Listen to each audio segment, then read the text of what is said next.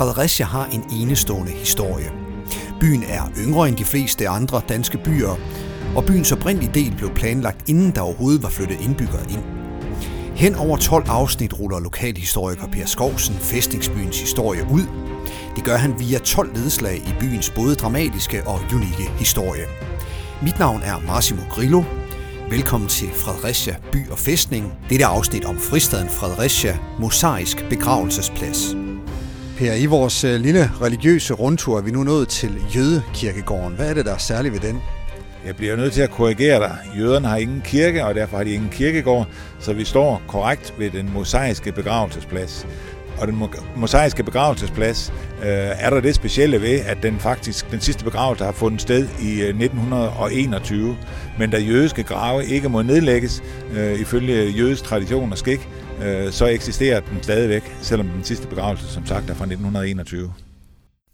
I 1674 og igen i 1682 udstedte Christian den 5. en række privilegier til den forholdsvis nye by Fredericia.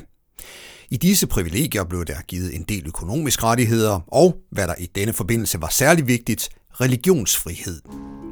Denne religionsfrihed var noget helt specielt i Danmark i 1600-tallet, og Fredericia havde denne særlige status i det danske kongerige frem til grundloven af 5. juni 1849, hvor hele riget fik religionsfrihed. I 1600-tallets Danmark var der ikke religionsfrihed. Efter reformationen i 1536 var det lovbestemt, at alle indbyggere skulle have samme religion som kongen. Det var den evangeliske lutherske tro.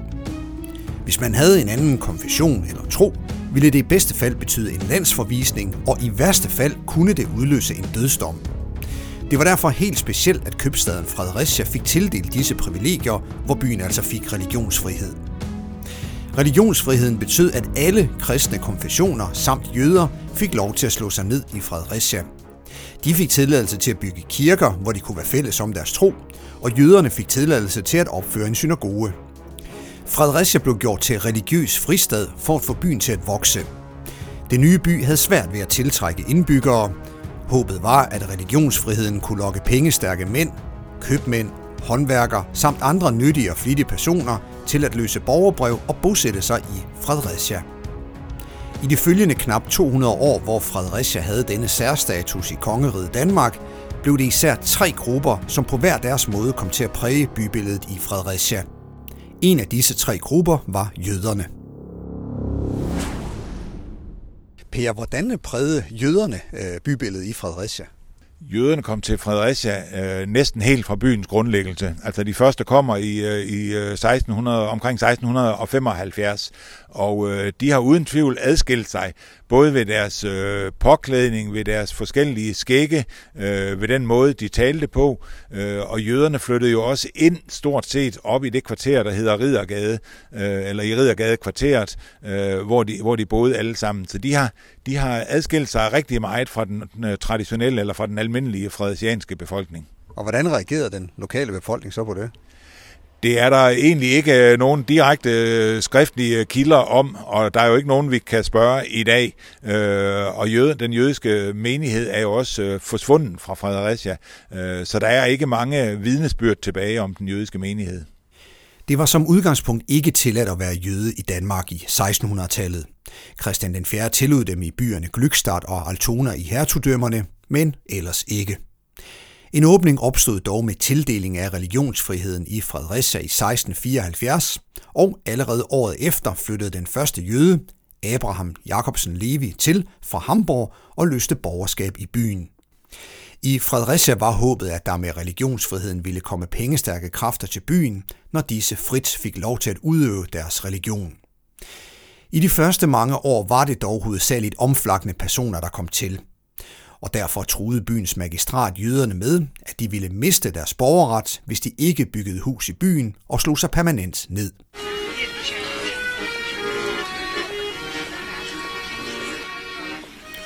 I 1719 var der så mange jødiske indbyggere i Fredericia, at menigheden kunne købe et hus i Riddergade, der blev indrettet til synagoge.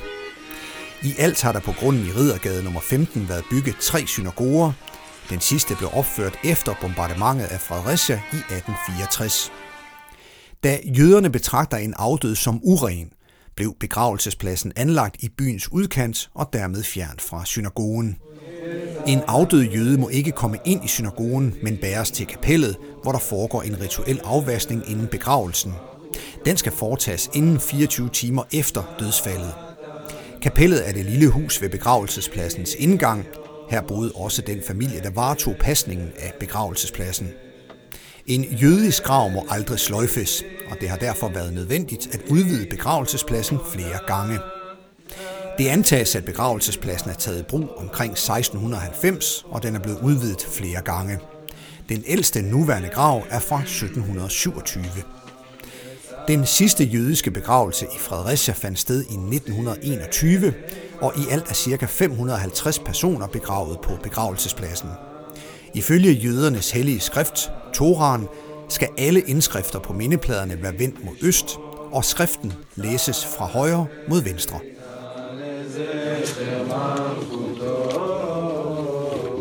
Per, det lyder jo ikke til, at øh, jødernes indtog i Fredericia sådan var helt uproblematisk, eller hvordan skal det tolkes?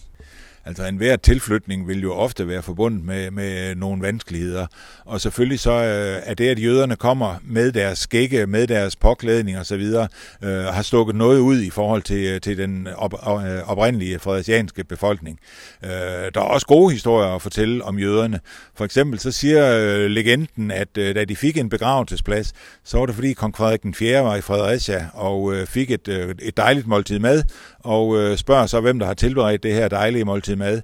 Og øh, de øh, henter en jødisk kvinde, som har, har øh, lavet maden til Frederik den 4., og han øh, tilbyder hende at få et ønske opfyldt, og det hun ønsker, det er så at få en begravelsesplads til sit folk. Om det er den helt korrekte øh, øh, historie, det øh, kan man nok stille noget spørgsmålstegn ved. Øh, tilsvarende historier kendes i, øh, i øh, rigtig mange forskellige europæiske lande, øh, og man kan sige, at øh, det sted, som den jødiske menighed fik stillet til rådighed, øh, var faktisk i det område, hvor den fredericianske bødel øh, han boede, så, så det har ikke været nogen særlig dyre grunde, de har fået stillet til rådighed. I dag er den mosaiske begravelsesplads opdelt i to dele, øh, og det skyldes, at Fosses fabrikker i sin tid øh, købte noget af grunden imellem de to dele øh, for at bygge øh, fabrik, øh, en del af deres fabrikbygning øh, imellem de to dele af, af begravelsespladsen. Øh, på den ene af begravelsespladserne kan man se en, øh, en bue, øh, en slags arkade, og inde under den øh, øh arkade er der også øh, grave, nemlig børnegrave.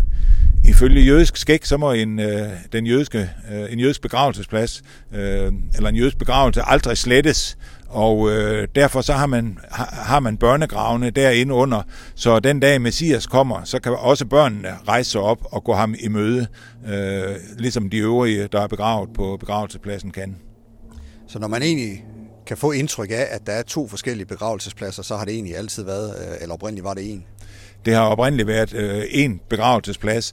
Øh, hvorfor man har begyndt, hvorfor man er begyndt at bygge i den ene, eller begrave i den ene del og, og senere i den anden del, det gives der ikke nogen forklaring på. Men øh, men da Foss købte øh, den del af, af begravelsespladsen mellem de to dele, der brugte øh, den jødiske menighed pengene til at bygge den rødstensmur, som er omkranser øh, de to begravelsespladser nu.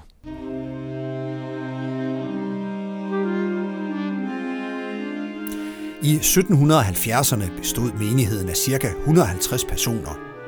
I det store hele kom den jødiske menighed godt ud af det med den kristne del af byen, selvom de nok har skilt sig noget ud, både hvad angik udseende, påklædning og skikke.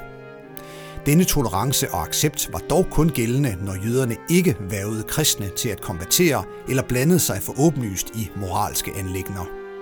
Således blev en jødisk mand, der havde gjort en luthersk pige gravid, i 1726 dømt til først at trælle et år i jern som fæstningsslave, hvorpå han blev landsforvist.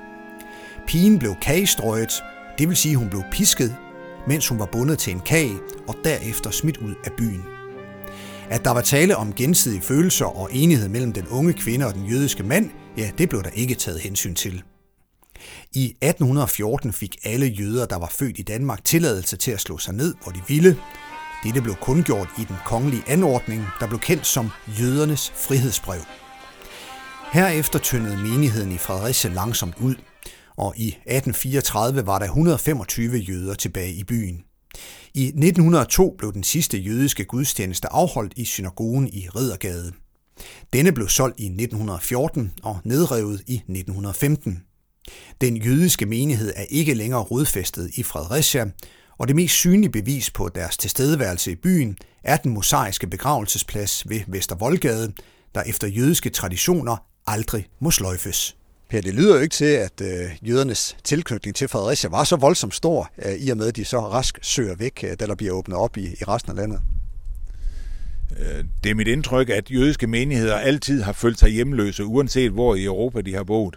Og da kongen i sin tid øh, åbner op for, at jøderne kan bosætte sig i Fredericia, er det fordi han forventer, at øh, det er folk, der kan handle, og det er øh, og at det er folk, der øh, har forstand på penge, øh, og det er folk, der kan noget håndværk. Øh, måske bliver både kongen og jøderne skuffet over de præstationer, som, øh, som jøderne de egentlig udfører i Fredericia man kan sige, at Fredericias privilegier ophører jo, øh, i hvert fald øh, samtidig med grundloven, fordi der bliver der jo religionsfrihed i hele landet.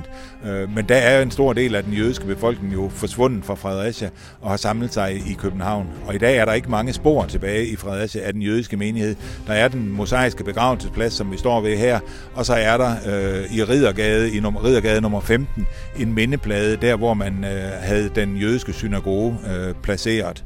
Jeg kan ikke lade være med lige at vende øh, tilbage til øh, starten af episoden her, hvor du rettede mig, da jeg sagde den jødiske kirkegård, men i daglig tale er det vel det, man kalder den? Øh, jo, det er det. Altså, de fleste fredericianere vil, øh, vil måbe lidt, når jeg siger den mosaiske begravelsesplads, men hvis vi siger jødekirkegården, så ved alle, hvad vi snakker om. Du har hørt Fredericia By og Fæstning.